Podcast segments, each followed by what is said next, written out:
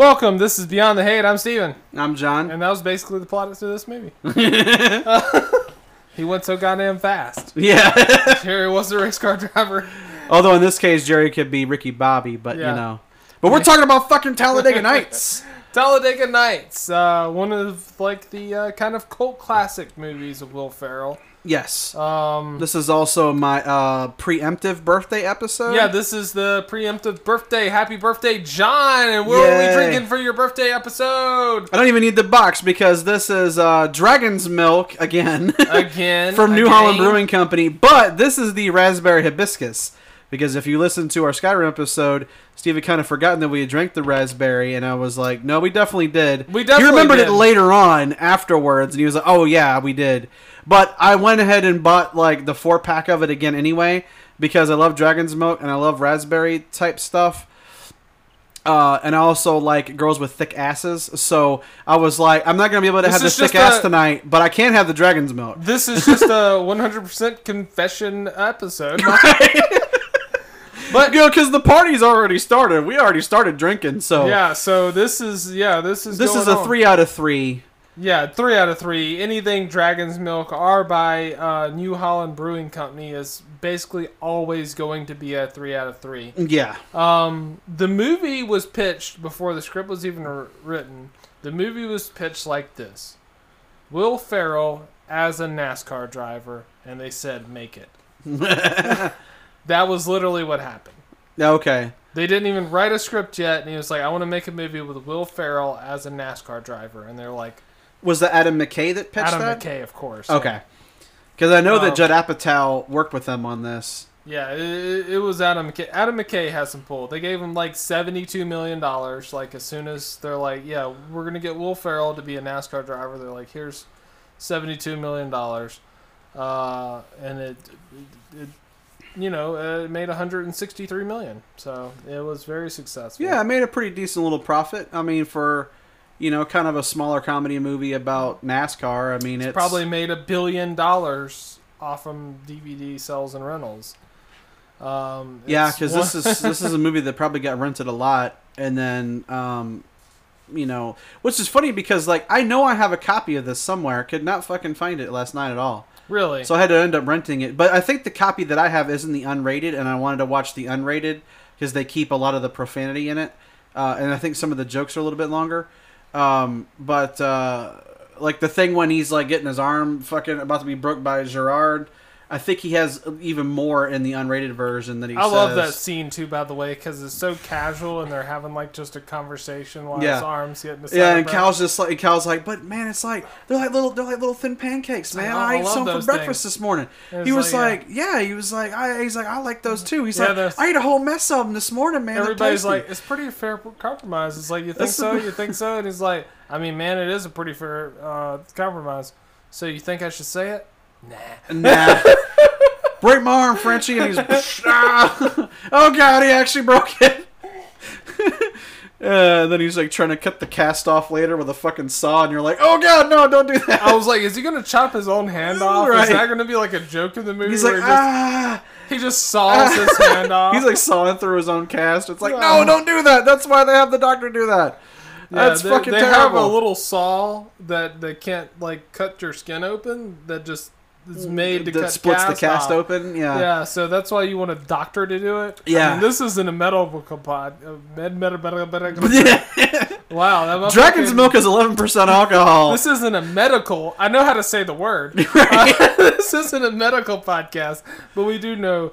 Do not cut your own cast off your arm. Right, that's a bad... You're going to have a bad time. There's some pretty interesting early casting choices that could have happened here before we get too far into it. Samuel L. Jackson was considered as Lucius. As the crew chief? Yeah, but I think Michael Clark Duncan was the right choice. He is amazing in this movie. Oh, yeah. Michael J. Fox was the original choice for Jean Girard. Oh man, Michael J. Fox would have knocked it out of the park. I'm glad it was Sacha Baron Cohen, but man, Michael J. Fox would have been fun to see. They would have. Now the only thing is like the realism part of my brain because because Michael J. Fox would probably be about the appropriate size for an F1 driver. Typically, they're very small. They're kind of like jockeys in horse racing. Yeah, Sasha's way too big. Sasha's actually kind of way too big to be an F1 driver. Will Ferrell's kind of big for a NASCAR driver, but in a stock car, you've got a little bit more headroom than you do. Like in an F1 car, it's not so much headroom because it's an open cockpit. Yeah, but Sacha your legs can only be so long. Yeah, Sacha Baron Cohen and Will Ferrell are both basically basketball players. Like they're both like really tall. Like Will Ferrell's like 6'4". Because I think he's like 6'4", and then I think Sacha's 6'5". Yeah, so they're way too big to be race car drivers. Probably the tallest guy that I think that they've had in Formula One is probably Justin Wilson, and Justin Wilson I think was like 6'2 or 6'3, and he was considered a giant in F1. They had to custom modify his pedals when he raced for Jordan? When he raced for Jordan, I think he raced for Eddie Jordan. They had to custom modify his pedals to put them further into the nose. Yeah, because his legs are too long. Because what's like Lewis Hamilton? He's like 5'10. Lewis is like 5'8, I think. Oh wow, he's shorter. Okay, yeah. So that's probably like around Max's height too, right? Like Max might be 5'9", maybe like an inch taller or something like that. I'm trying to remember because Ricardo is considered like one of the taller guys, and I think Ricardo's like 5'10" or 5'11". Max is like 5'8" or 9, I think. Yeah. So yeah, typically F1 drivers are very small. So Michael J. Fox would have been realistic. He would have been hilarious, and it's Michael. But Sasha is fucking hilarious in this, and it's always it always kind of gets me because like sometimes, like whenever I see like Daniel Ricciardo, I to me he reminds me of Sacha Baron Cohen because of like his face, you know. He just kind of he reminds me of like Sasha with more of a tan, you know. He's just not as funny. No, Ricciardo is pretty funny for F1. Yes. Because he's a big practical joker and he likes to mess with people. But Jack Black, of course, was an original choice for Cal. Oh, really? Yeah, not John C. Reilly.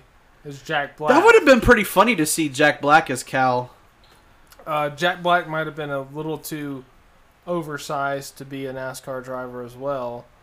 Although there are slimmer versions of Jack Black in some of his movies, he just likes to eat. He'll tell you that himself. Yeah, I've seen interviews. He's just like, I can slim down. I can totally slim down. He's like, but I like to eat. Right. Yeah, it depends on what role he's doing. If he needs to be skinnier for like a role, he'll go back to that kind of a diet. Yeah. But then when he doesn't have to, he's like, fuck it. I'm Jack Black. Right. You know what you're getting when you're getting Jack Black. Yeah. Ellen was actually an early choice to play Carly. Ellen DeGeneres. Oh really? Oh man, is Ricky's wife like? That would have just... I think she wouldn't have been the same character if it was Ellen. No, because I can't imagine Ellen playing like the driver's wife bimbo that Carly is. Yeah. You know, like she doesn't... She would be playing like kind of a totally different version of that. I'd almost think she would make more sense as like... as Ricky Bobby's mom instead of Jane Lynch, maybe? Yeah, because it's nothing dissing because like Jane Lynch is only like 7 years older than Will Ferrell. Yeah, and but like, she plays like a much older lady in this movie pretty well. Yeah, and like Gary Cole, he's only like 11 years older than Will Ferrell. Yeah, and you know he's his dad in the movie, and Hank Azaria was like the original choice for Reese. Bobby. Oh, Reese Bob, yeah, the dad. So that could have been funny, but I almost don't. I don't know if you could have. Once you see Gary Cole play Reese, you're like, who else could have done this? Hank would have made it the character more cartoony. Yeah, like Gary made it really down to earth. So I think that's. Yeah. I think it worked. You got a little bit more of that redneck feel to it with Gary Cole. With Gary Cole doing it because you know he just. And Alicia Silverstone was an early choice for Carly, which would have been like, I just can't imagine how amazing that would have been. That would have been interesting. But they already had to. I think it would have been too much epicness. Like it would have just like made you forget a little bit about Ricky Bobby because his wife would have been Alicia would have been too much because you already have Molly Shannon in it, which already. You know, she steals every single scene she's in. Because she's in the scene with the guy that's supposed to be what those scenes are about, which is her husband. I forget that guy's name? It's Dennett Jr. It's not in the movie. I mean his real name. I forgot what his real life name is. I forget what his name is, but like the points of those scenes are supposed to be about him, and Molly Shannon just steals them. And then like one of the scenes that I always like is whenever like Molly's talking to Ricky Bobby. Yeah. Like after he won the race and stuff, and he's like, she's already drunk or whatever, and she's like, yeah, you know, and all going crazy, and I'm like, that's awesome. That's like great SNL chemistry. Yeah. And some superstar stuff. Superstar. It's just like it's really good to see them two on screen together. When you're watching this movie, you're like, yeah, this is awesome. The part that always gets me is like when they're up in the the owner's box or whatever, and she was like one thing I do like is the vibrations from these cars, and like they, like they're going by, and she's like, oh yeah, she's like orgasming because it's like a giant vibrator. She's like, oh. Our point of all this is put Molly Shannon in more shit, right? Tina Fey, hook up your buddy and put her in something, you know? Yeah, goddamn, she's so talented. She steals everything that she's done always. I think she would be really good. Like, Molly Shannon would be one of those women that could work in something like a Parks and Rec or like Veep, you know? Mm-hmm. Because instead of like Julia Louis-Dreyfus, which, not to say anything bad about Julia Louis-Dreyfus. She's a national treasure. She's awesome, right? But like, I wonder what Molly Shannon could do with the role like that. Well, or having her be like the lady that from Parks and Rec. I forgot her character name. It's Amy Poehler's character. What the hell's her name in Parks and Rec? Oh, you're talking about Leslie? Yeah. I wonder what that would have been like with Molly Shannon, but it'd be interesting. Now I don't know if she could have played Leslie as good as Amy Poehler, but there are characters on there that I know she could have played better than those characters that played them, because it would have been cool for her to be like because everybody hates the chick that played on, I forget her name, but she played on both Parks and Rec and The Office. Everyone kind of hates that chick. I'm thinking who you're talking about, and I can't think of her name now. Because it's literally like everyone's least favorite chick on both the shows, and she's like a main character basically on both the shows. Yeah. And they're like, yeah, she's just awful. But, and then she was in I Think I Love You Man or whatever, which she was kind of bad in that too. Like, yeah, she was. There's some actors that like, for some people that it's just like they just don't grab your attention, or you don't really get into them much. I don't think she's bad. I think how they wrote the character is bad. But if you put someone like Molly Shannon there, she's just such a lovable person that you couldn't hate the character how it was written. There's certain people that can pull those things off. Like, there's multiple comedy movies where there's like these horrible characters in them that people are like, I love it because, like a Chris Pratt or something plays in, and you're just like, you can't hate that guy. Right, yeah. Only chance people's like, I did hate Chris Pratt. It's like, yeah, I know, Infinity War, whatever. Get over it. It was part of the plot. Yeah. Doesn't it feel good now? Right. It's, and like the thing about this, and this will kind of lead me to like my first point that I have here on the hate comments, is that because this was an Adam McKay movie, because Adam McKay works with Will Ferrell all the time. Yes. He's actually worked with John C. Reilly a bunch, too, because was it Adam McKay that did Step Brothers? I forgot. Who directed Step Brothers? I think it was Adam McKay. Was it Adam McKay? It's kind of interesting because people, when they were watching this, hated the way that the comedy style worked on this. They didn't like the way that like the jokes and stuff were set up on this. And to me, it's like, I'll say this and then I'll read the comment. Right. It's like the thing about like there's different types of like comedy really, and one of the styles of comedy that you can have is very dialogue heavy, like. Apatow's movies are very much like that. Kevin Smith's movies are very dialogue heavy. Kevin Smith's movies have a ton of dialogue in them, especially if you watch something like Chasing Amy. It's almost entirely dialogue. Clerks is very much dialogue. Like, it's just Like, you will occasionally have, like, something going on, like them doing the hockey game on top of the store and, like, stuff like that. But it's very, like, conversation-driven. And that was one of the things I know Kevin Smith always said, that, like, he got his idea of, like, Clerks and, like, his writing style from Tarantino. Because I remember him telling the story. Him and Jason Mewes do this thing called, like, What's in the Box? It's, like, an unboxing thing on his YouTube channel.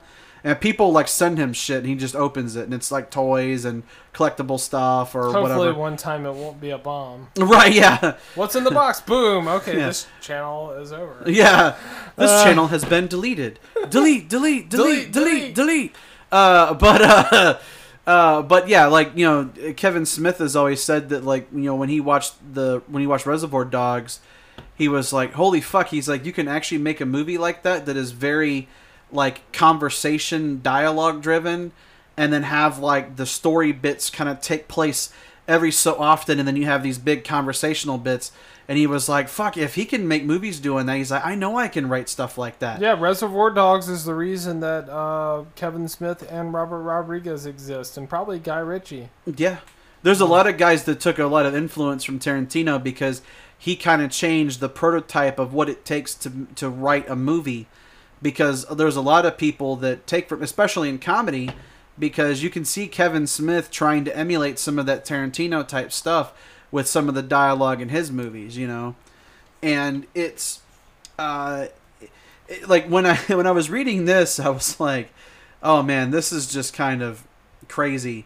So it says, Talladega Nights is what happens when you let the actors write their own material. Someone needs to tell Will Ferrell that just because he can get laughs with other people's material doesn't mean he can write a movie. Since much of the material is obviously improvised on set, one becomes uncomfortable watching the actors trying to make something happen and make the scene funny. And that's exactly what you get, is a patchwork of forced, protracted scenes that have no connection to the overall story. Really? Yeah. Well, it seemed like a pretty simple story to follow. I mean, Adam McKay wrote it with Will Ferrell, so it wasn't one of those things where it was like, hey Will, you can write your own stuff. It was Adam McKay, who also directed Anchorman, and Vice, which I think he won an Oscar for, or was nominated for an Oscar for Vice. I don't remember. Did he win an Oscar? Didn't he also do Semi-Pro? Wasn't he also Semi-Pro? Actually, let's see. I know Adam McKay won an Oscar in 2016 for Best Written Adapted Screenplay. And I think that was for The Big Short. But as far as directors, I mean, Adam McKay, his first movie was Anchorman. Then he did Talladega Nights. Then he did Step Brothers, The Other Guys, Anchorman 2, The Big Short, which he won an Oscar for, Vice. Yeah, so those are the movies that Adam McKay has directed. So, no, he didn't direct Semi-Pro. Okay. I'm trying to remember, because we covered Semi-Pro. We covered Semi-Pro. I forgot who directed that now. I think I don't know yet, but I want to say that was Todd Phillips, but maybe shit, I can't remember now, but yeah, he's the Other Guys, he was a producer for that. Kent Alterman is the guy that directed Semi-Pro. Okay. But yeah, I mean, he's one of the better directors that's around right now, and I think him and Will Ferrell knows what they're doing, because they're successful, and they, you know, Will Ferrell is a comedy legend. I mean, he is possibly this generation's Robin Williams. Because Jim Carrey can't be, because he was the same generation as Robin Williams. Yeah. Although, you know, their styles are very similar because they're very much about voices and crazy faces and animated comedy. But no, they are really kind of from the same era. They are from the same exact era. I was watching an old speech that I seen back in the day when I was younger. But whenever Robin Williams won an award, like a comedy award or whatever, and one of the people that he even mentions in it about how hard it is to even get recognized as a comedian was Jim Carrey directly in the crowd. And there was other comedians there, but Jim Carrey directly is one of the people that Robin Williams mentioned. He was like, "Yeah, Jim, you know how hard it is." And like there was like a bunch of comedians in the crowd, but he's like, "Yeah, Jim, you know how hard it is to do this." Because I think Robin Williams connected that those two guys were two of the people that were trying to do literally everything. Right. And we're doing everything. Well, and that's one of the things, since we're on the topic, is that like there's a lot of similarities because you know, Jim Carrey eventually wanted to do more dramatic stuff. Like Truman Show has funny moments, but it's mostly a drama for the vast majority of that movie. And then, you know, you look at stuff that I was trying to think, like, because Robin Williams, he did like Dead Poets Society, and he did like Good Will Hunting, Fisher King, and stuff like that. But like the time that Robin Williams won the award, it wasn't popular for comedians to win the awards for anything, and like Jim Carrey just did Man on the Moon, which is one of the best movies Jim Carrey's ever done, or any comedian's ever done. Like, that movie is perfect, and it was a story about a real person, Andy Kaufman, which was the whole reason that Jim Carrey got into comedy in the first place. Right. And Kaufman's a big influence on a lot of people. A lot of people. Like, even, like, Robin Williams in that speech that I was talking about, he even, whenever he talks about Jim Carrey, and he's like, I know how, you know, how hard it is, and he does his thing or whatever, and then he says, "Thank you very much." He goes in that voice real quick for Jim, and Jim's just like, props, man. Yeah, props, man, you know. You know, it was just like, he was just kind of saying to, like, Jim's like, you should have won an Oscar or something for that. At least something, but he didn't. He didn't win anything for it. And that's, I mean, if you ever watch Man on the Moon, you're like, man, he has basically become Andy Kaufman. There were songs made about Jim Carrey's portrayal of Andy Kaufman. Didn't like, R.E.M. do a song? R.E.M., it was called Man on the Moon, and it was made for the movie. Right. Like, because that movie was so amazing, and it's just, it's a shame, you know, whenever, you know, those things pass. You can't ever get something for it after the fact, you know, so it's just so, you know, like, but if, you know, it's a little off subject, but if you go back, you'll see a lot of movies that won Oscars that you're like, I've never even heard of this. Right. Well, and that's one of the things, too, about, like, Farrell's performances, I think, a lot of times, is that in this movie, like, you know, like they're saying that it's a lot of improv because they just kind of let, you know, because you have really good comedians like Will Ferrell and Sacha Baron Cohen, but then you've also got, you know, guys like John C. Reilly, who can do serious stuff, but he also likes to do comedies too. So you have these guys playing off of each other, trying to there is a figure lot of out improv. What's the funniest thing. So you're telling me, let's get this straight. So you're telling me these guys don't understand a guy that graduated from the Groundlings. When you cast him, or if you go to watch him, you don't think his movies are going to be mostly improv? He graduated from the Groundlings, which is an improv group. One of the greatest in the world. It's pretty much like, what's the top three? It's the Groundlings, Second City, and Upright Citizens Brigade, right? Yes. That's like the top three. Like, and then there's Amy Poehler runs one of them. I think it's the one in New York. That's Upright Citizens Brigade, I think. Second City is out of Chicago, obviously. Chicago, and then L.A. You go to L.A., which is the Groundlings. So it's kind of like, you know, the middle of the country, the east and the west. Because so everything you do when you go to New York basically still runs through Amy Poehler. Still to this day, she runs Upright Citizens Brigade because that's where Dax Shepard and Melissa McCarthy and stuff like that went to. Little known actress called Aubrey Plaza. Aubrey Plaza. Yeah. You might have heard of her. You might have heard of her. Yeah. Yeah, but these are some of the these are improv comedians, and they you cast them, you know that they can improv, you let them improv, and you take multiple takes and then put the best one in the movie. That's how comedy works a lot of times, because you're trying to connect with the audience. It's like Robin Williams says, back to Robin Williams, comedy's hard because you have to be able to connect to a lot of people with the same joke. Is stand up you're working one crowd at a time. Comedy and movies, you're working basically the entire world to see if they'll laugh. Yeah. And who knows what anyone will think's funny. There's not everyone in the world is going to think any one thing is funny. It's just impossible. All you can hope is most people will. Yeah.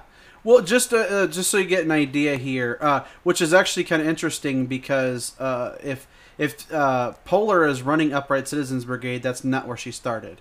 So this is a list of people that came out of Second City, and this is basically like a Hall of Fame of comedy right here. So this is just Second City improv troupe, right? So when you have names like Bill Murray, Gilda Radner, John Candy, John Belushi, Dan Aykroyd, Del Close, who I actually don't know really, Eugene Levy, Catherine O'Hara, Nia Vardalos, Ryan Stiles, Mike Meyer, Steve Carell, Tina Fey, Amy Poehler, Stephen Colbert, and that's just the list that they have on here. Okay, how many of those people are like legends? John Candy, Bill Murray, John Belushi, Dan Aykroyd, Catherine O'Hara, pretty much. Ryan Stiles, I think he would be, because Ryan Stiles still does, what is it, Whose Line Is It Anyway? Right. Yeah, Mike Myers, legend, Steve Carell, legend, Tina Fey, Amy Poehler, Colbert, all those guys came out of Second City.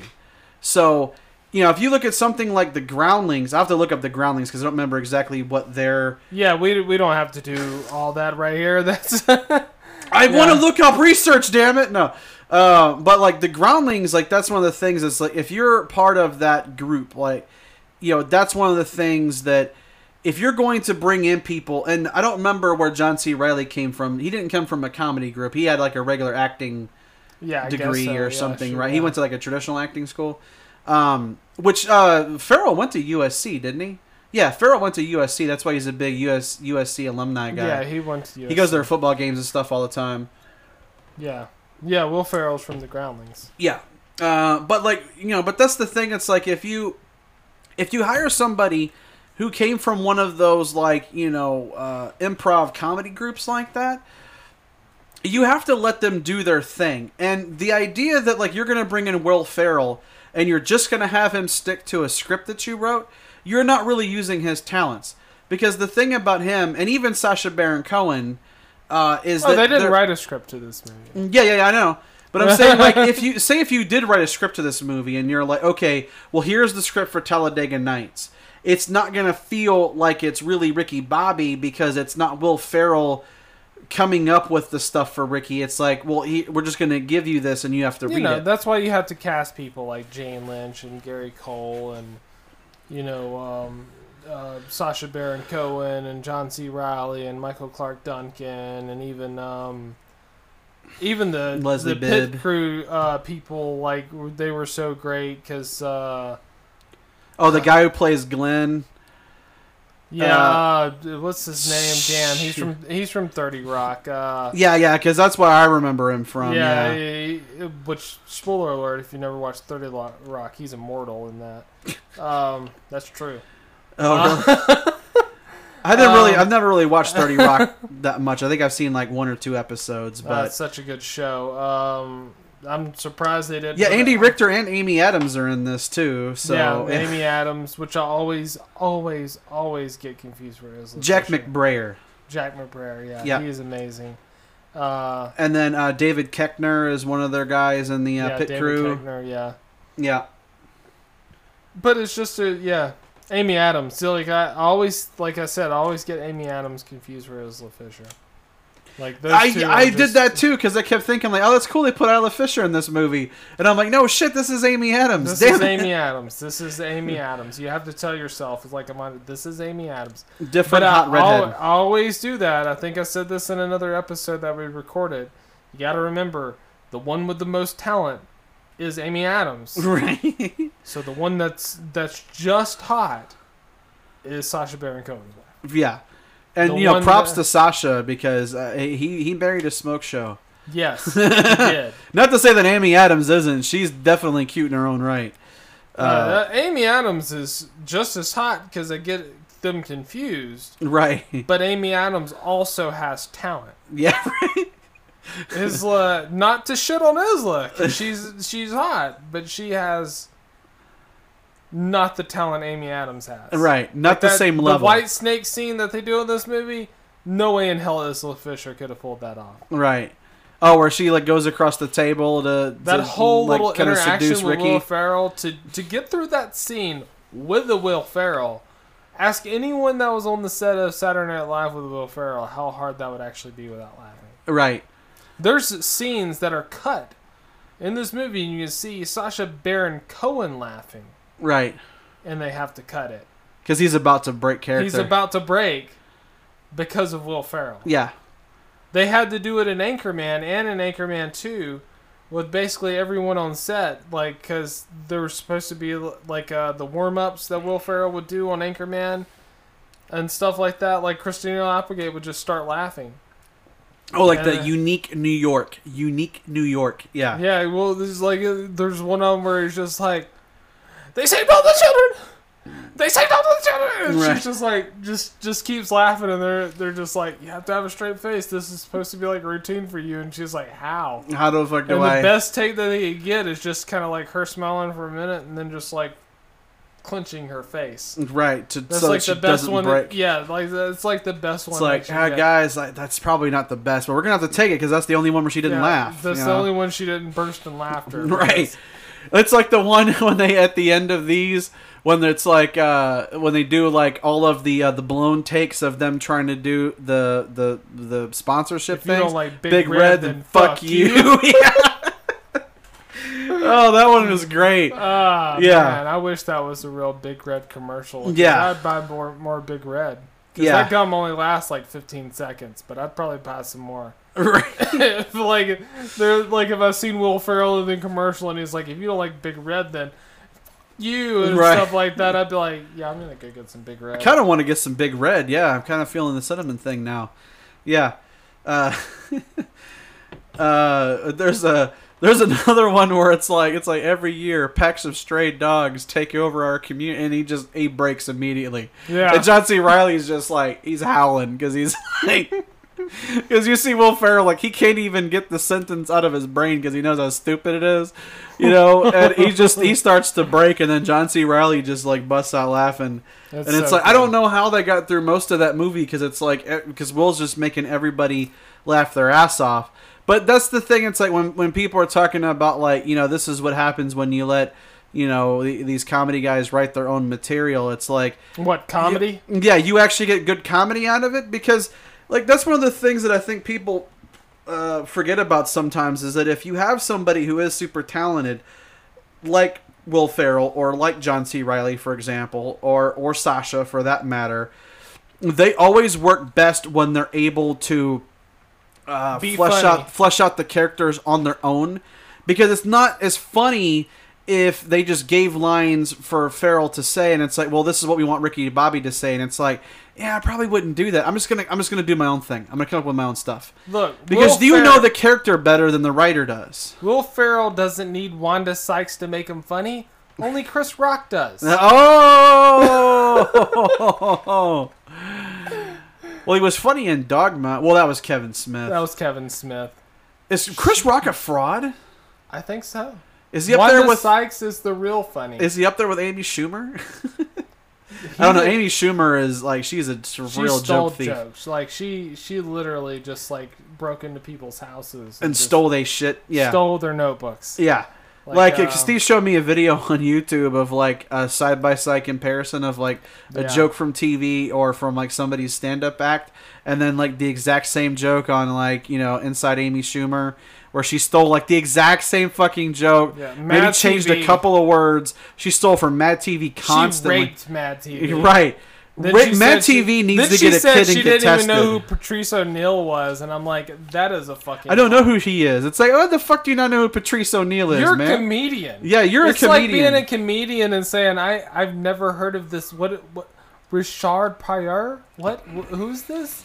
It's like, yeah, you're a fucking liar. Get it? Right. It would be like somebody being an actor, and it's like, yeah, you stole that from DiCaprio. Who's DiCaprio? Who is this... Leonardo DiCaprio or something. DiCaprio is like, come on, man. Come on. You stole that shit from Leo. It's like one of the greatest actors of all time. You seriously never heard of him? Come on, man. Get the fuck out of my face. You're a ripoff. So what we'll do? We'll go and take a break here, and then when we come back, we will we'll talk about. Let's see, what are we going to talk about next? Okay. I know what we'll talk about next. We'll talk about how. This movie is just like really basic on its NASCAR premise. It's a basic bitch. Is basically what people were saying. Let's learn about this basic bitchness. Right? Yeah.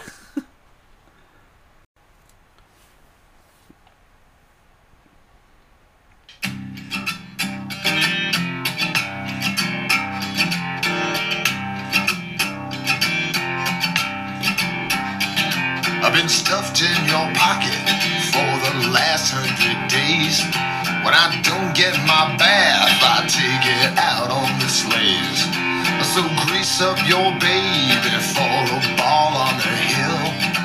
I'll polish them rockets now and swallow those pills and sing on.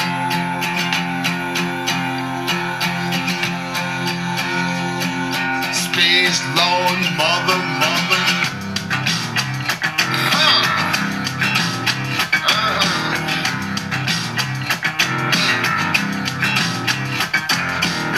In the field now, in the collar and the flame.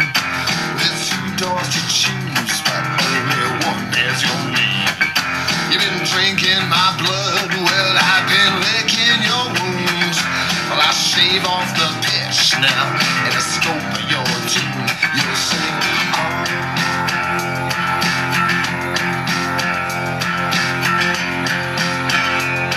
Space, Lord, mother.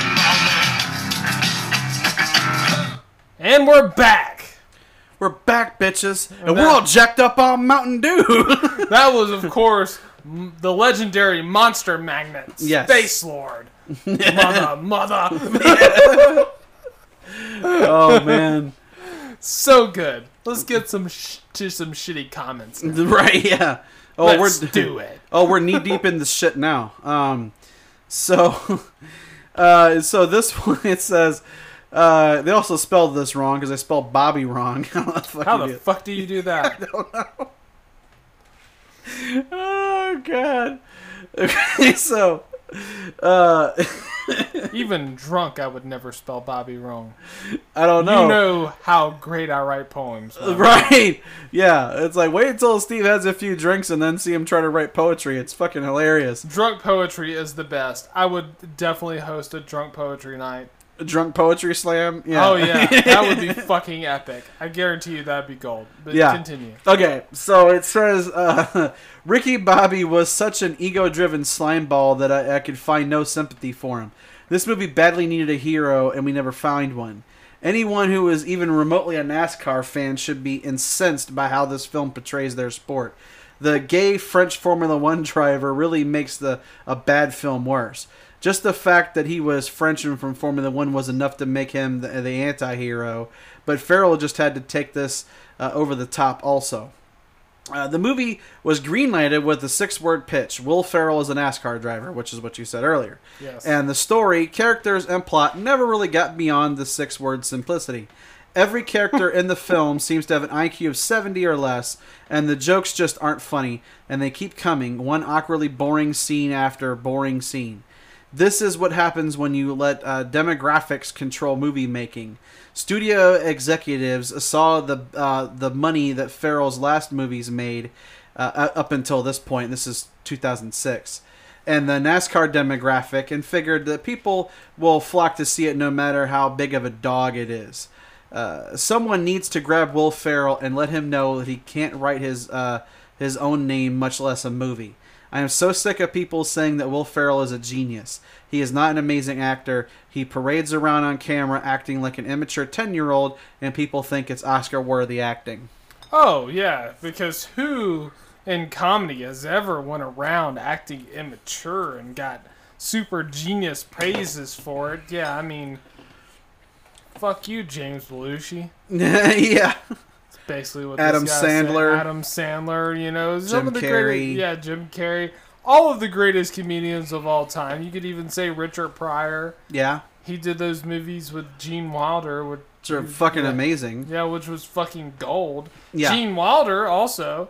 Yeah. But it's like the whole thing where it's like, well, basically they said like, well, NASCAR's popular, like, you know, with like Southern people and stuff. So we'll make a comedy movie that's Will Ferrell as a NASCAR driver. And we, you know, we'll just kind of make fun of NASCAR. And it's, yeah, there is some stuff about NASCAR that's kind of funny in this. But I don't think that it ever gets to the, to me, it doesn't get to the point where it feels like they're making fun of the sport. You know, it like doesn't even feel horribly like bad. It doesn't even feel like to me that they're making fun of any demographic. They're just trying. To me, they're just trying to make it funny. Like, to me, it doesn't. I mean, they got Dale Earnhardt Jr. to be in this movie. Yeah, and that's pretty funny. He has a little cameo in this. If they thought that's just like, yeah, this movie's about, you know, fuck NASCAR, it's way too easy. For one, they wouldn't have got all the sponsors they got for this to be in this movie. Oh, yeah. If they were just like, no, it was good exposure. They actually had Will Ferrell, John C. Reilly, and Sacha Baron Cohen actually come out to a actual NASCAR race and announce the race. Oh, okay. And press for this movie came out. Was it at Talladega? I think it might have been. Okay. I didn't confirm that, so that's my bad. But it was a race. I think it was Talladega, though. That probably makes more sense. Yeah. And they had Will Ferrell and John C. Reilly come out as their characters, but of course everyone knows those people. But they announced Sacha Baron Cohen as a French actor. Oh. Because he wanted him to. Because he wanted to come out in character. Because Sacha Baron Cohen, as you know, is insane. Right. And he likes fucking with people. And they booed him immediately. Oh, yeah. NASCAR. When they're like, this is a French person. Yeah. They booed him immediately. And they're like, this is going to work. Yeah. They're like, this is going to work. But, like, you know, Jean Girard's not really a bad guy in this movie. No. He actually just... He's... pretty much nice through the whole movie. Yeah. You know, he's just like, I want someone to beat me so I can retire and go do shit with my husband. Right, yeah. But I can't give this up unless someone can beat me. Because he's like, he's not just going to willingly walk away from it. He has to kind of, he's like, he's looking for, he's the old orc in Skyrim looking for a good death. Exactly. Yes. Yes, he is, yeah. He's like, I want somebody to knock me off the pedestal so that I can just sort of bow out because I know that I was soundly beaten by somebody. And I love this comically insane French accent. Right, yeah. It's just so Ricky fun Bobby, to listen. Ricky Bobby. It's very... Yeah. And that's the thing about Sacha is that, like, he can speak multiple languages. And some of them he can actually speak enough that he can get a character by... Like, that was one of the things that he said when they were working on the Bruno movie, which is one of the movies I do want to do eventually. But during the Bruno movie, he said that he knows about 30 to 40% German. He knows enough German that he can hold a conversation for a while without somebody knowing that he's not actually German, you know? So he would have been better in the Inglourious Bastards than Michael Fassbender's character, who fucked up. Probably, yeah. So he would have been better spy. Yeah, probably, yeah. Because he knows a decent chunk of German because, like, all the times that he's played, like, Bruno for, like, HBO and different stuff. And then, of course, he had to definitely play him in the movie. But, you know, well, in the movie, Bruno is actually Austrian, but they speak German, you know, because the countries are linked. But yeah. That was one of the things. How are they linked? Gee, I wonder. World War II. Why do you think Arnold wanted to get the fuck out of Austria? Fucking Austria. But hey, if Austria gave us anything, though, they did give us Red Bull, so we can be happy about that. You owe us that much. It should be free in America, right? Yeah, it literally should be. Because you guys were allied with the Nazis, Red Bull should be free in America. Dietrich Mateschitz is like, fuck no, yeah. No. Hashtag you owe us. Get this trending, everyone. Yeah. Hashtag you owe us Red Bull. Right. For allying with Nazis. Dietrich Mateschitz is probably like, but I wasn't even alive then. It's like, oh, you didn't know? You have to pay forever for shit your ancestors did. That's the world we live in. Right. Oh, you didn't know? Your ass better call somebody. Your ancestors make you pay for hundreds and hundreds of years. Right. No matter what you did. Yeah, because we still carry a lot of baggage with us, and we're two white dudes. God, we're responsible for, like, most of the atrocities in the fucking world, right? And I've done nothing. And I haven't done shit. I played a lot of video games and drink beer, but I am fucking a piece of shit, apparently. No, yeah, if you go by lineage. Damn, I said goddamn. I say goddamn, sir. Yeah, it's like, yeah, it's because, like, our generation's responsible for racism, right? Yeah. It started here. Right. It's like, yeah, we had nothing to do with that. Like, it's like, but that's one of the things, though, is that, like, when you look at, like, this kind of stuff, like nationalism type stuff, like you said, like, they brought him out and they announced him as being French and he immediately got booed. Yeah. And it's like, that's one of the things that's like, I think that's why Sasha does so well in his comedy, playing these different characters like Borat and Bruno and these characters that are from, like, different countries, because, you know, a lot of times Americans aren't, especially Southern Americans, and we live in the South. We live in Alabama, so we know what it's like. I wouldn't just say Southern Americans, but I mean, but there's a lot of America in general that just doesn't like foreign people, right? If you have an accent, total xenophobia. Yeah, if you have an accent, then people generally are going to be, you know, kind of wary of you, like, what the fuck is up with this dude, you know? And but that's the thing about Sasha, is he's so good at making people uncomfortable with shit like that, but he's basically pointing to it and going, like, look, you don't like Jean Girard just simply because he's a French guy. And it's like, well, no, he's French and he's gay. And it's like, yeah, but what does that matter? He's a badass driver. Yeah. You know, it's like, the fact that he's gay, that's just his own personal life. He's just a badass driver aside from that. No, you know? I will say, whenever he was announced, he was booed because he was French, not because he was gay. Right, yeah, exactly. Probably wouldn't give a shit. No, I mean, because this whole... Like, no one really gives a shit about that anymore. I mean, you're going to find some people that probably aren't going to be very open-minded about that. But the idea that, like, somebody being gay as, like, the main thing about them and not, like, their talent level, you know, that's going away. And now, if it was, like, right after World War II or something like that, this movie took place right after World War II, and they're like, hey, we just signed a French race car driver, I would understand the boos. But we were allied with the French, though, during World War II. And they basically surrendered. Well, I mean, we were allied with them, but we did kind of feel like they were bitches. They were. So. They weren't really fighters. They were just like, yeah, you guys deal with this. Anyway, in America, surrendering isn't an option. You know, this type of American thing or machoism or whatever. Yeah, it's just a fact they would have got booed after that. But now it's like, hey, it's a French guy. It's like, okay, cool. There's like a bunch of French people over here. Yeah, well, and there's also some French race car drivers, because if you look at just even IndyCar, you have Sébastien Bourdais and some Pagenaud. You know, and those guys are you know, like, Sébastien Bourdais is actually born in Le Mans. Like, his hometown is Le Mans, France. Yeah, the point I was trying to make, there's really no reason in, like, modern times for French people to get booed. Right. And that's the overall point I was trying to make. But in real life, whenever they were making this movie, they announced him, he got booed. Yeah. And I don't remember if it was in Talladega or if it was in Indiana.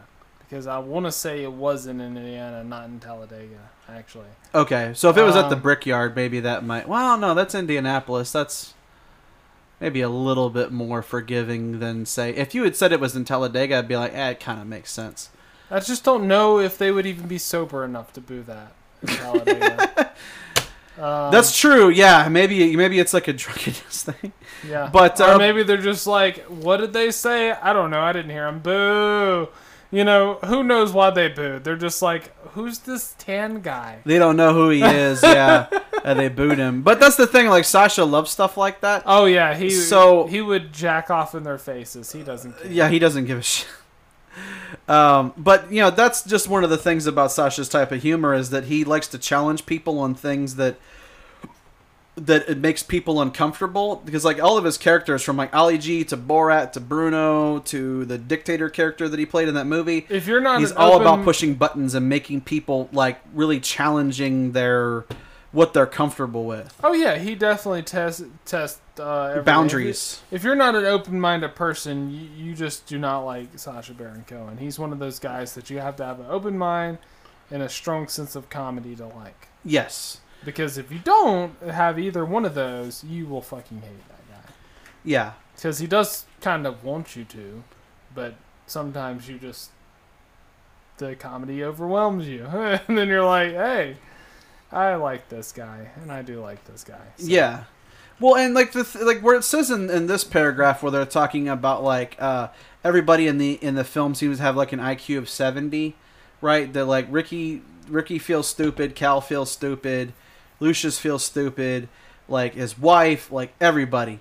Like everybody feels stupid. Probably the only person in the movie that you don't feel like is stupid is probably his mom, you know. I don't know. I think Ricky's actually smart. I think he's just trying to he's just naive. He's naive, but he's trying to do everything for his dad. Right.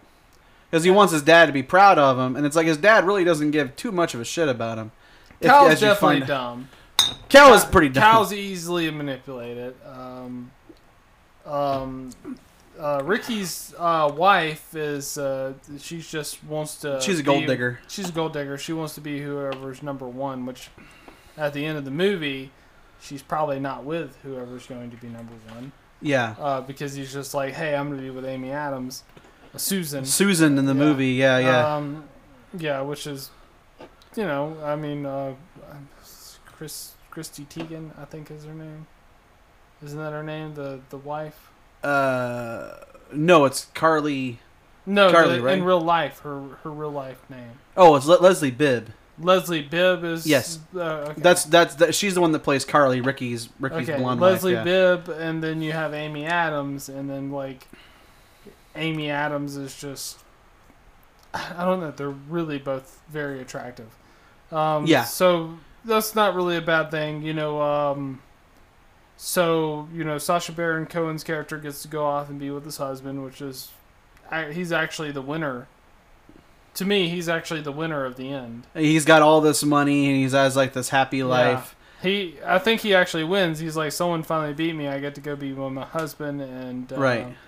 You know, and his husband's played by Andy Richter. Yeah, Andy Richter, who's like this German dude, which he does a great job. He does a very good job in the accent. 2 or 3 scenes that he's in. Yeah, he does really good. The other thing too that gets me is like when Ricky goes to Gerard's house to like kind of confront him before that.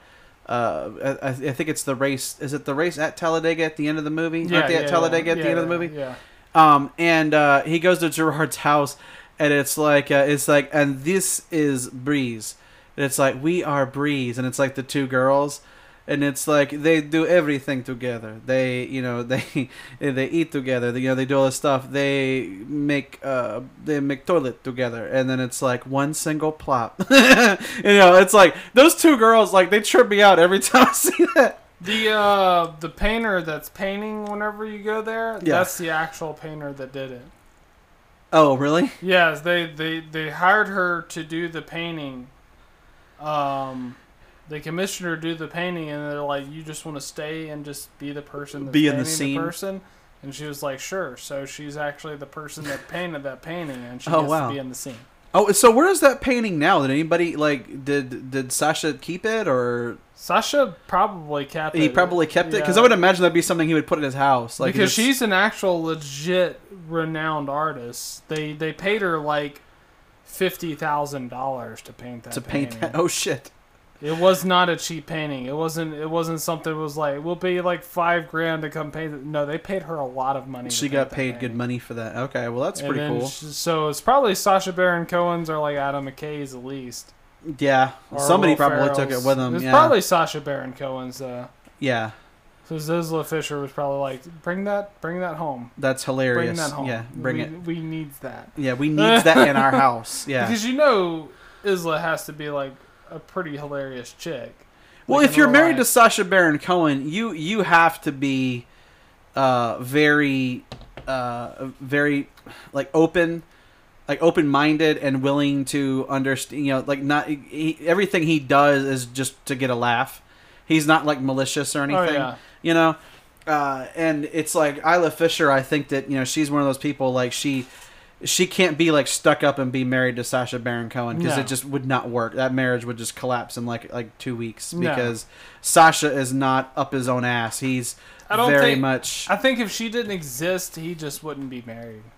Probably. I think the only reason he is married is because he found a woman that could actually take his sense of humor and not be freaked out by him, Because he plays so many like fucking weird characters and stuff that you're like, this dude must have some kind of psychosis, and it's like, no, he's just a very talented character actor, and he literally will kiss anyone. Yeah, well, especially like at the end of this movie when Ricky Bobby kisses him at the end, you could tell that like I don't think Sasha was prepared for that because I think Will just decided to go for it because you could tell by the look on Sasha's face that was probably not planned. I think Will was. Will snuck that up on him. He was trying to see if like, okay, since you're gonna make everything weird, I'm gonna see if I can out weird you and make you break. And he damn near succeeded. I think he wanted Sasha to like pull away from him when he started kissing. To be like push off. I'm not really serious about this, but Sasha's like, nah, I'm going full in. No, it's like if you're gonna do this, we're gonna fucking include tongue and everything. Yeah, it's just like we're just gonna keep going until one of us decides it's too weird to break away. Who breaks there? It's like I literally think the scene ends in them almost fucking, and then I was just like, hey guys, cut. Yeah, cut. Because they're like Sasha's like, I'm not gonna go out like a bitch, and Will Ferrell's like, I'm not a bitch either.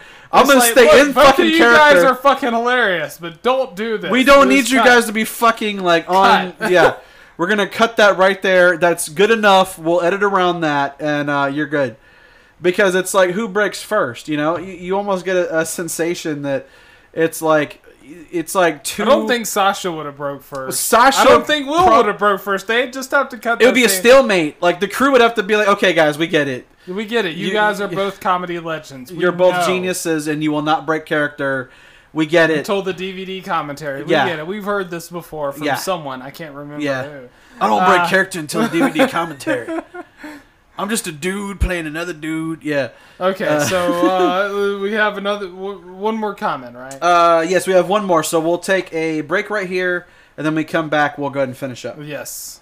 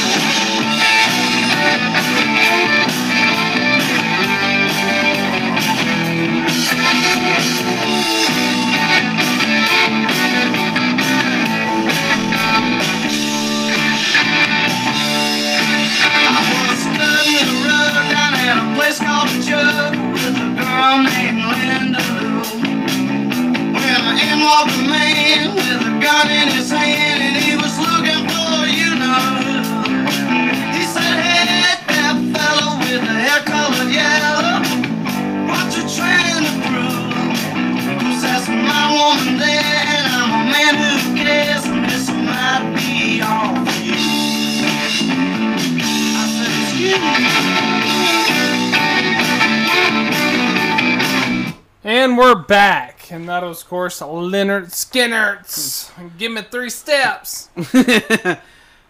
Yes, Lynyrd Skynyrd, legends of the musical world. Yep, I like to imagine my Jesus with wings being lead vocals for Lynyrd Skynyrd. Right. Yeah. I like the Christmas Jesus best, okay? He was a man. He had a beard. It was like, I like Christmas Jesus. I like baby Jesus. I like baby Jesus.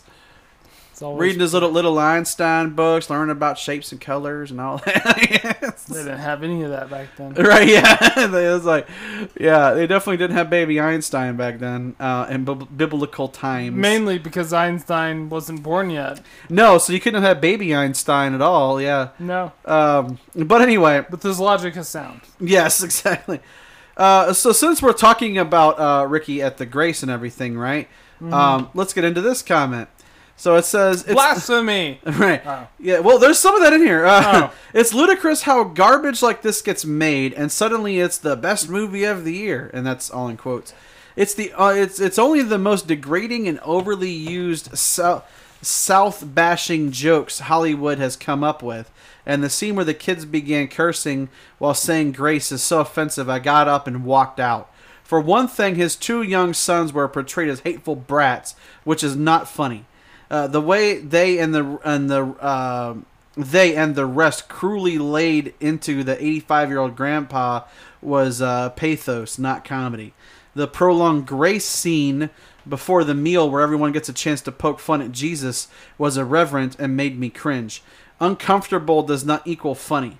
No Southern dad would ever put up with the disrespect that his children showed their grandfather at the beginning of this film. Notwithstanding that they were straightened out later by their grandmother. All this was a terrible waste of time and money. If Hollywood ever makes a film that doesn't try and make complete mockery of the Christian faith, then they'll make a movie where they try to make Christians out to be all evil, yellow-eyed drunks bent on taking over the world. If you don't enjoy so much foul language that it literally comes out in almost every other word, and you don't enjoy the same old tired anti-South rhetoric that California regularly spews out, then do yourself a favor and save your money. $7 is way too high a price for this 2-hour pile of filth. Okay, so first thing. Woo! It's a lot to unpack there. He walked out, but he apparently didn't walk out that early because he stayed long enough to know that there was a story arc where the grandchildren that insulted the other grandfather was straightened out with the grandmother later, which was... Well, this is actually two different comments. So the one guy said that he walked out, and the other person waited until the end to see. So this is actually two comments. Well, that's not confusing. One person. Yeah. Well, I mean, this is basically all telling the same point, though. But I would imagine that the person who walked out definitely didn't go back in to see the rest of it. But anyway, the point I was trying to make was all there in that one paragraph. Oh, okay.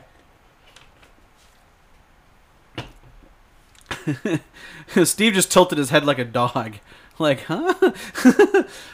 Well, it was all blended into one comment, so it's like... Yeah, I walked out, so who walked out?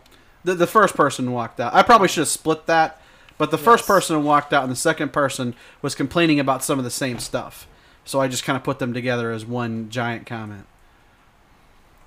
I don't even know how to respond to that. I guess they're just not a fan of comedy. I mean, comedy gets offensive sometimes, and I mean, that's I guess they were both religious, or just one of them was religious. Yeah, these two comments.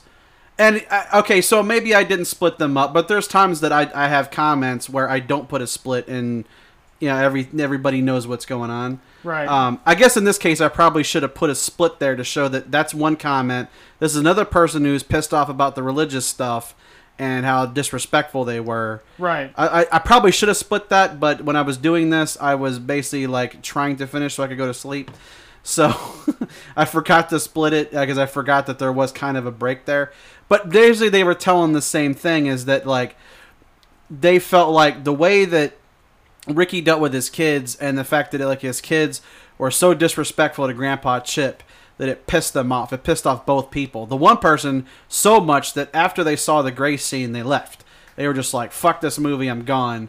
Because I don't think this is cool that, you know, they're talking about Jesus at the Grace and there's all these cuss words and stuff, and they just thought it was terrible. The other person was like, okay, that's unsettling to me, but I'll at least wait to see if maybe if they turn things around later. And you do see the grandmother taking the boys to church and trying to teach them not to use bad language and, okay, let's solve things without having to resort to violence or nasty language or that kind of thing. But it's like the idea that's like no Southern dad would ever put up with the disrespect that the kids showed their grandfather. It's like Ricky never really had a dad. He grew up without a dad. He was basically raised by his mom. Mm-hmm. So he's probably not the kind of guy that's going to understand how to really be a dad. He's just a really talented driver, and he has a lot of money. And he's basically just like, well, I can kind of do what I want, so I'll let my boys do what they want. And the mom definitely goes along with that too, because she's just kind of like, you know, she just lets. They're basically what's the word called, where like they just allow the boys to do what they want and they don't get in their way. There's like a term for that. I can't think of it right now because the Dragon's Milk is kicking my ass.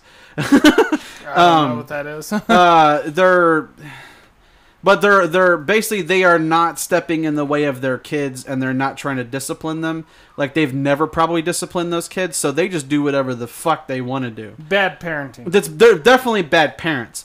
But and it's not to say that Ricky is a bad person, but he didn't grow up with a dad. So as far as him being a dad himself, it's one of those things that happens in families where you don't necessarily have to come from a great family, and you can still, you know, be a great person even if you have shitty parents. We don't like either of our dads. So, you know, it's one of those things where, like, you can still be a good person, but, you know, some people, they look at what they're, like, if they had bad parents, like, say if they had a mom that wasn't good to them, or they had a dad that wasn't good to them, and they still are good people in spite of that. But some people have no clue how to just be normally good people on their own because they've never really had like a role model to show them.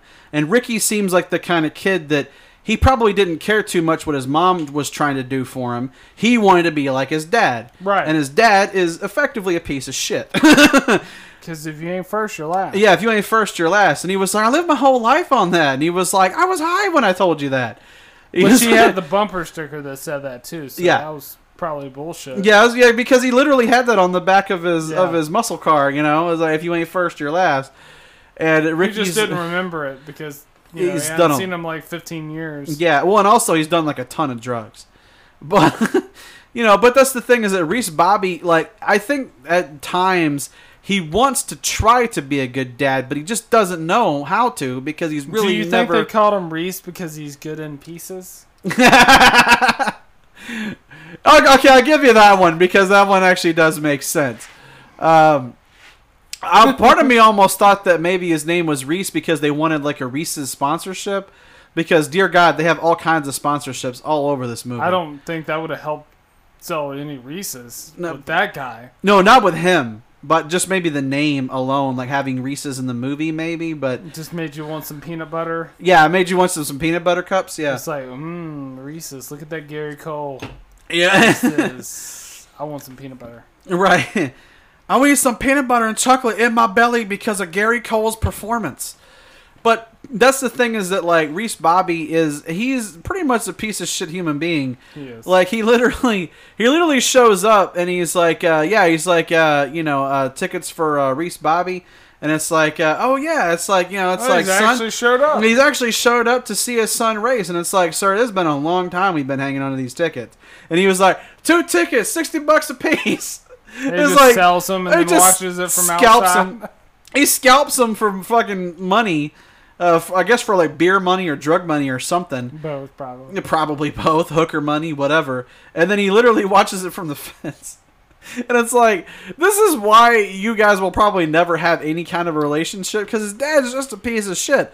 He wants him to get, like, there's the one part in the movie where you think, like, maybe him and his dad are finally starting to get where they're good with each other, and it's when he's, like, he puts him in the car with the cougar, and the cougar just fucking mauls him. Best shit in the movie. Yeah, that's pretty hilarious. And if you guys ever played Saints Row the Third, there's a kind of an homage to that.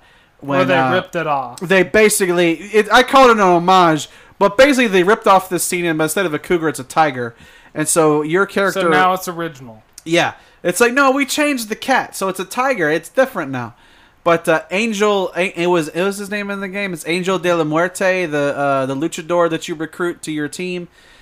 He basically does the same thing where he has missions where you have a fucking tiger and you have to try and drive fast enough that you can complete the mission, but not so fast and so crazy that the tiger fucking mauls you because it's scared. Yeah, basically the whole, like, mid part of this movie. Of this exact when movie. He's trying to free Ricky from his, like, fear of driving because, you know, after he had the big crash, like, mentally he's kind of got this block now, and he's... So... We made this entire episode to say, Saints Row, you owe Will Ferrell some money. Right? Yeah, you owe Adam McKay and Will Ferrell some money for ripping them off. But no, it's like, but that's the thing. It's like when you get to like Ricky's to his two sons, right? His boys, like Walker and Texas Ranger. Yeah. When I was watching this back again, I was like, oh, fuck, I forgot that's what their names were. It's better than Madison. Madison, yeah. What was the name? Oh, it was... Dr. Quinn and Medicine Woman. Yeah, Dr. Quinn and Medicine Woman. It's like, if we wanted our boys to be a couple of sissies, we would have called them Dr. Quinn and Medicine Woman instead of Walker and Texas Ranger. Yeah. But that's the thing too, is that like they're two like very like just they're two people like Ricky and Carly, his wife. They're like two people that are they're just the that's okay. This is the word I was looking for earlier. They're enablers. That's what they are. They enable those boys to do whatever the fuck they want to do, and they've like probably never been spanked. They've never had any discipline whatsoever, because if they do something, Ricky's going to be like, hell yeah, boys, that's awesome. And their mom isn't going to discipline them either. Do you think, I'm just throwing this out here, you think I don't know.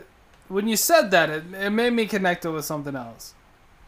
Do you think that's how Donald Trump's kids were raised?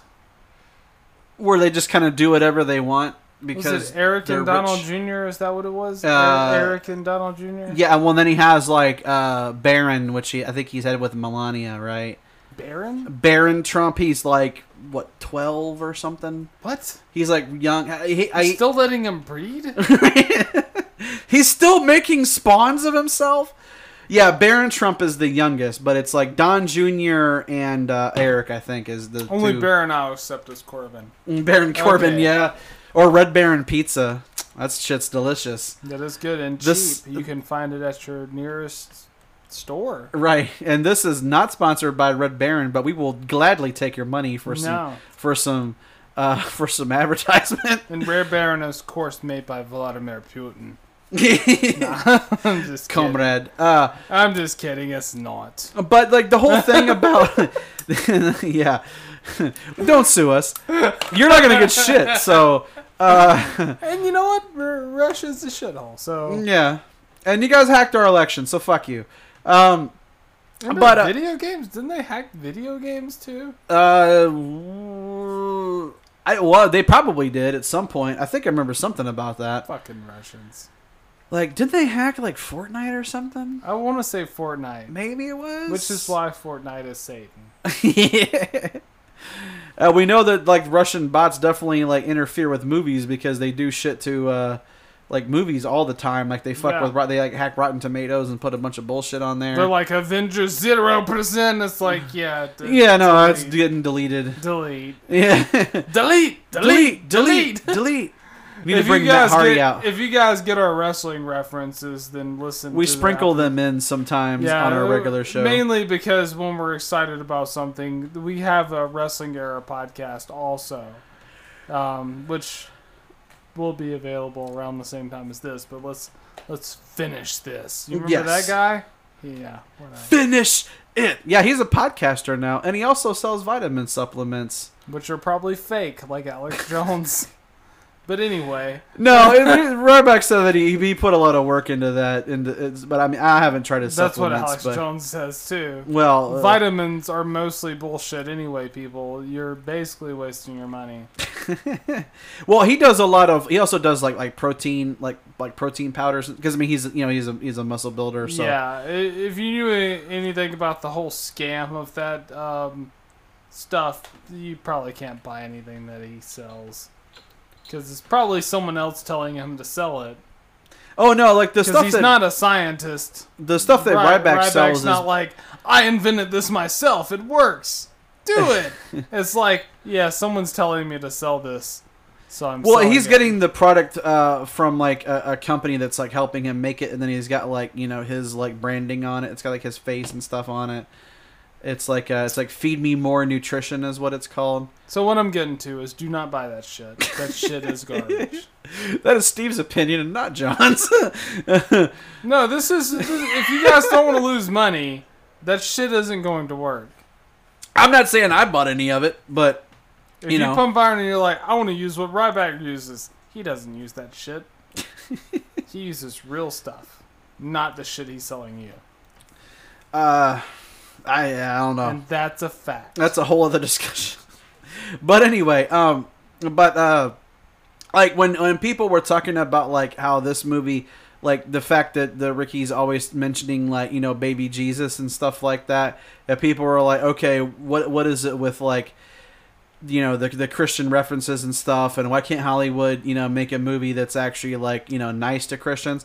I was like, okay, I mean, I don't understand how people could think that this is, like, sacrilegious or something. It's like, he literally just says throughout the movie that he, you know, that he just likes the baby Jesus version of Jesus better than, like, the bearded, you know, 30-something Jesus. So, it's like, but then people were like, yeah, but, you know, he's mentioning him in, like, the same breath as, like, you know, save me Oprah, save me Tom Cruise, save me baby Jesus, save me Jewish God. Like he says all that stuff when he thinks he's on fire and he's running around in like his helmet and his fucking his whitey, you know, his whitey underwear and stuff. Like he thinks he's on fire but he's not. And then people are like, you know, why the fuck does he have to keep mentioning Jesus and stuff? And it's like, they could have just not even mentioned Jesus in this movie. I'm like, would it have changed anything? No, it's just another added wrinkle to his character that he just happens to like the baby Jesus version better, and it comes up sometimes in their graces, you know? And it's like, I don't understand why people always try to make a mountain out of a molehill. Like, it's just like a line that's mentioned in the movie about him liking that version of Jesus better, and he mentions baby Jesus at different times throughout the movie, but it's like, it's not sacrilegious. Like, I don't watch this and think like, oh, they're making fun of Christianity. They're not doing any of that. If anything, Ricky's like a pretty, you know, I mean, he has like big character flaws, you know, and like his vanity and the fact that he loves his money almost more than anything else. But if you learn anything about Ricky over the course of this movie, he goes from being this like egotistical guy with a bunch of money, smoking hot wife, right? And then he loses all that shit. Like, Cal takes his wife, he loses his house, he loses pretty much all of his money, and he's basically delivering pizzas with a fucking bicycle. And I also like that one line where he was like, that's a nice bike, boy. Is that a Huffy? When he's pedaling away with his pizzas. Because his dad kept ordering pizzas, trying to get Ricky to bring him the pizza so he could talk to him. Yeah, it's all in ADR. So right, just, yeah. Lines added in later after the scene. Yeah. That's a nice bike, boy. Is that a Huffy? That line just got me because it's like, that's very much a Gary Cole line. Absolutely. But, you know, it's like when people want to say that this movie's, like, sacrilegious or something like that, it's like, I don't see how that's the case. Like, you know, it's like if you think that, like, they're, like, you know, trashing Christianity or trashing Jesus or something in this movie, then you watched a totally fucking different movie than Talladega Nights. You definitely didn't watch this movie. You were watching something else and thought that they were referencing something. Like, or you're just drunk or something. Like, I don't understand. You're just getting a little too picky. Yeah, it's like, you know, like when it says if Hollywood ever makes a film that doesn't try and make a complete mockery of the Christian faith, and they'll make a movie where they try to make Christians out to be all evil, yellow-eyed drunks bent on taking over the world. Yeah, fuck off. And it's like, really? Really? So we're going to get in our soapbox in 2006, right, and talk about this movie being, like, sacrilegious, or it's, you know, mocking the Christian faith. I don't know how. Like, literally later on in the movie, like, you have, you know, Ricky's mom taking her grandsons to church and having them, like, in the choir, like, you know, trying to, you know, turn them into, like, you know, good, upstanding boys. And they do get better. They do get better. They do get better, yes. I mean, they definitely get to the point where they start acting a lot better, and they don't, you know, they don't cuss anymore and stuff like that, because they've actually had a parental figure that actually, you know, was going to instill discipline in them, which Ricky and his wife never did. But it just goes to show you that it's like this movie, if anything, shows you how fucked up and broken families can be, but it also can be really good, too. Right. I mean, it's just a fun movie. It's a comedy. It's good. If you start thinking about, like, the family dynamics of this movie more than you're thinking about the comedy, then you're doing something wrong. You know, like, you're looking at the wrong shit.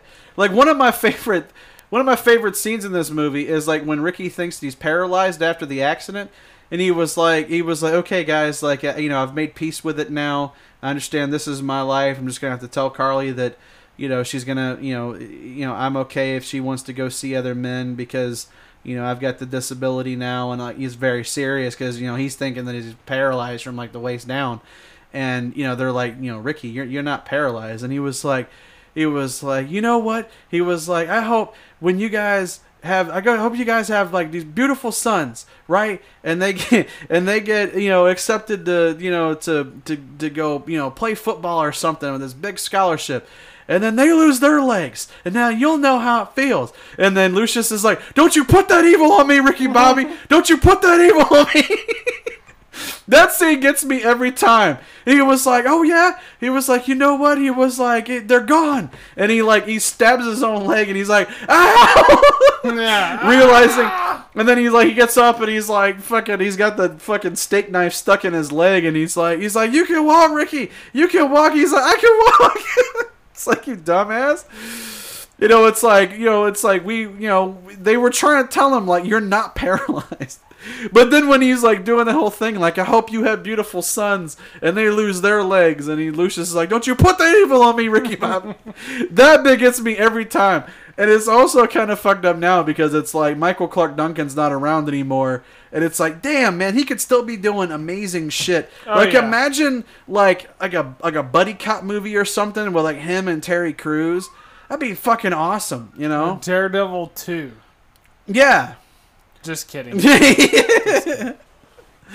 Daredevil 2, let's do it. No, if you do anything Daredevil ever again, Hollywood or whatever, you have to get Charlie Cox to do it. You have to get Charlie Cox. Because he's the only guy that can be Daredevil now, not Affleck. Vincent D'Onofrio. Yeah. Vincent D'Onofrio. Whatever the fuck his last name. Dragon's Milk will kick your ass, because we've fucked up so many times. It's 11% alcohol. It will get you after a while. Would you say this Dragon's Milk is something that we wonder, how did this get made? Right. Yeah. Oh yeah, how did this get made? It got made by some fucking geniuses. Yes. And New Holland Brewing. 3 stars. 3 stars. Yes. As if we haven't done that already. But yeah, like the Raspberry Hibiscus Reserve is just awesome. Whatever the fuck they're doing in Holland, Michigan, I would love to go see their plant and just see where they make all this beautiful, delicious magic. I would love to, definitely also. And I would also want to know, because I guess I don't. What the fuck is a hibiscus? Hibiscus?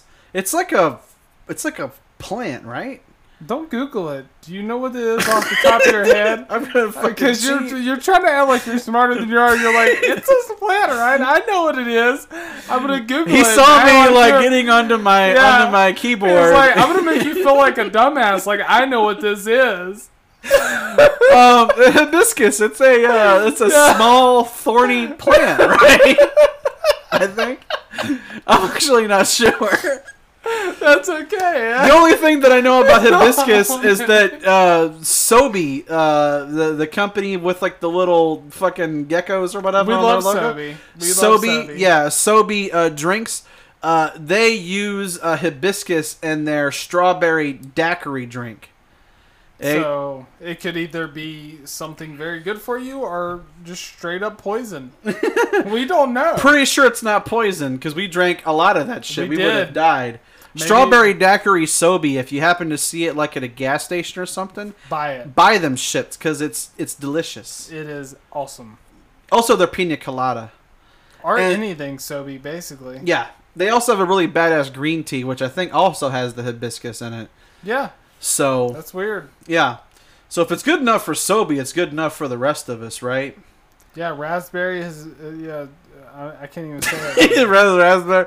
I felt it come off my tongue. I was like, nope, I'm not going to be able to say it. Not going to be able to... I'm not even going to say hibiscus. It's gonna, I said it this time. Yeah, okay, there we go. I couldn't have said it the first time. I almost thought he was going to say Mitchell Trubisky there for a second. Yeah, Mitch Biscuits. Mitch Biscuits. we call him Mitch Biscuits.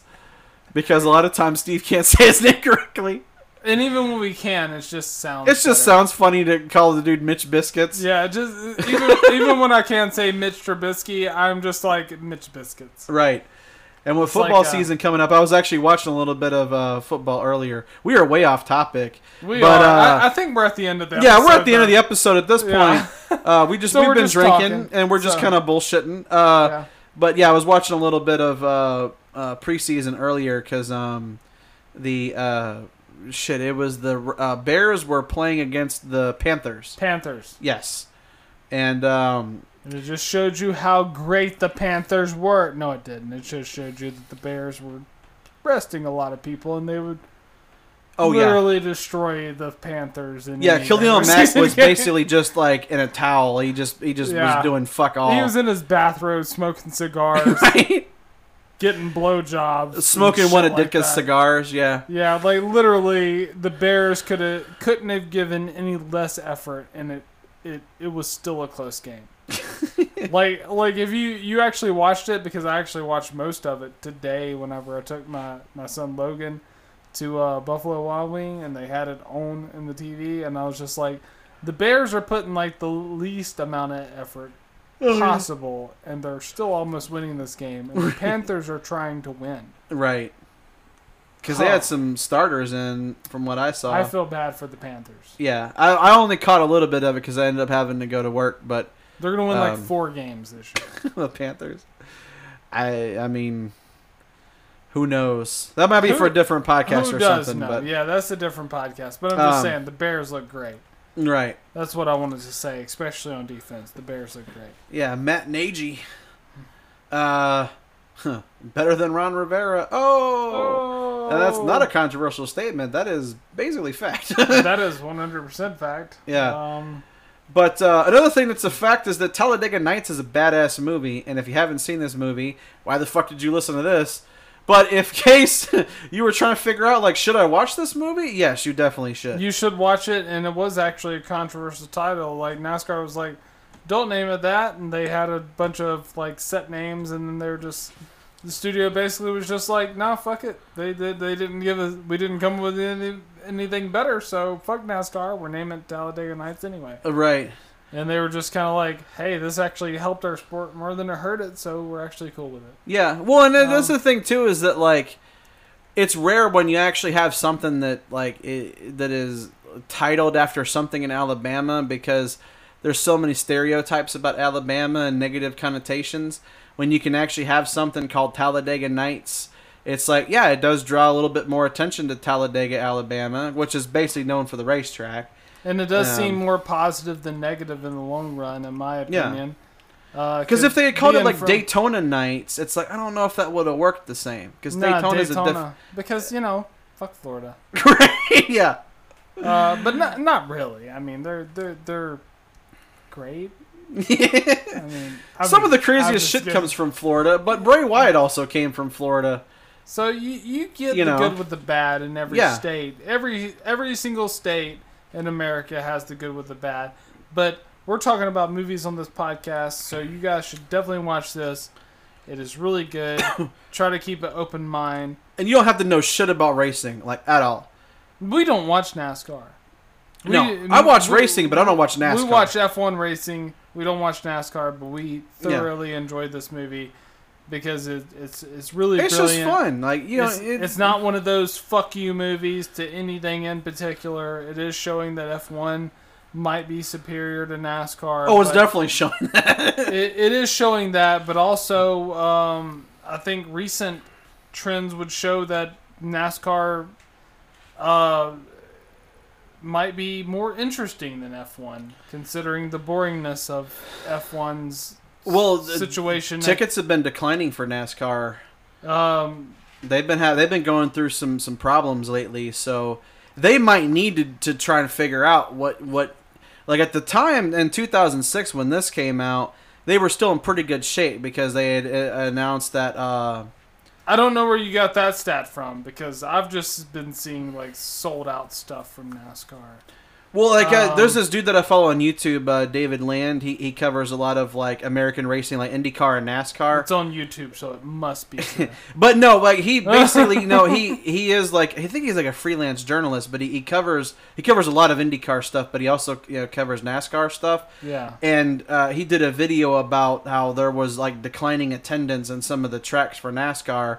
So they were, thinking that maybe they might have to cancel some of those venues because the fans have just kind of dried up there. Yeah, it's not to say that every really track does that because it looks like every single NASCAR event sold out. I don't watch NASCAR, so I can't say that that's true or not. But at the time when they made this movie, it was definitely big.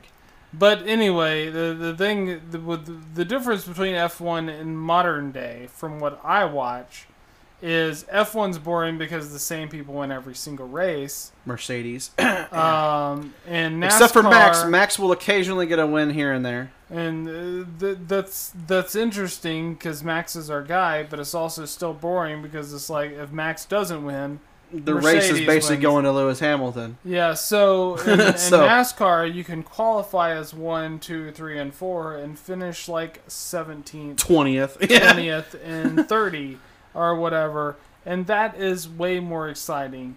Well, there's a lot more parity in NASCAR, yeah. That's way more exciting than someone qualifying as 1 and finishing at 1 every time they qualify as 1. Yeah, your crew and your driver mean a lot more in NASCAR because the cars are so similar. The only real difference usually between them, like the cars, I think are like identical in body, but the only thing that's really different is the engine and the setup. So if your crew is on it and the driver is good, you can be good, but you might get something wrong and you finish way the fuck in the back sometimes. So just to put that in perspective, the people that don't follow racing, it'd be like college football season starting, like USC at number 1 and like Alabama at number 2, and at the end of the season, you get to see USC play Alabama for the national championship. That's boring. This is the same two people that start the season, gets to end the season in the championship. That's just not fun to watch. Yeah, that's why upsets are always so fun in college football, because you're like, oh shit, this is going to change the playoffs. In any sport. And, some F1 things are going to change. It is a better racing sport, but whenever you have, even if it's not like more complicated tracks, it is cool to see something like, the guy that qualified number 29 just won this race. That would never happen in F1. It's very rare when you have somebody who's qualified like low actually win a race. It's very rare, but they do have some new rule changes. They're doing an entirely new draft of the formula for 2020, so the cars are going to be dramatically different in 2020.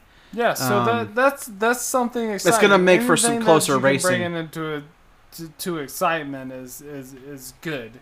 Yeah, and that's the thing too is like, I don't personally watch NASCAR. Like I know like my dad always was big into NASCAR. I've never really been into NASCAR. Like I know some of the drivers and I know like a little bit about the history. Because if you Kyle Busch, basically. Yeah, and like Jimmy Johnson. Jimmy Johnson, fucking, Tony Stewart. I know him because he was in Indianapolis. Does he still race? I don't think Tony Stewart does, no. But Tony Stewart was actually in IndyCar before he got to NASCAR. And then Jeff Gordon, obviously, Jeff Gordon was more of an open-wheel guy. I think we're way off topic right now. We are. Well, this is a NASCAR movie, so, you know. Okay. We're talking about, you know, F1. John Girard was from F1, and the whole movie is about NASCAR. I think we are totally justified in talking about this. Okay. And so, also, this is my fucking birthday episode. So Jean Girard. You were calling an audible. So Jean Girard is Tony Stewart. I don't know. You know who I think Jean Girard's supposed to be, like, as like an F1 equivalent? I think he's supposed to be Alain Prost. Like if Alain Prost went to... Yeah, I think that's kind of what that was... So if Alain Prost went to NASCAR, he would lose to Dale Jr. in a foot race and make out with him. Yeah, basically. That makes sense. That makes sense. I don't think we can top that. So I think we should end this episode. I think that's... I think so that is Prost would make out with Dale Jr. after losing a foot race after they wrecked. That is fucking brilliant. That is genius. Now that you put that in perspective, Alain Prost losing in a foot race to Dale Jr. after they wrecked each other's car, after being the only two cars left, and then making out, this is a fucking epic. Right, yes. This has been Beyond the Hate. Peace.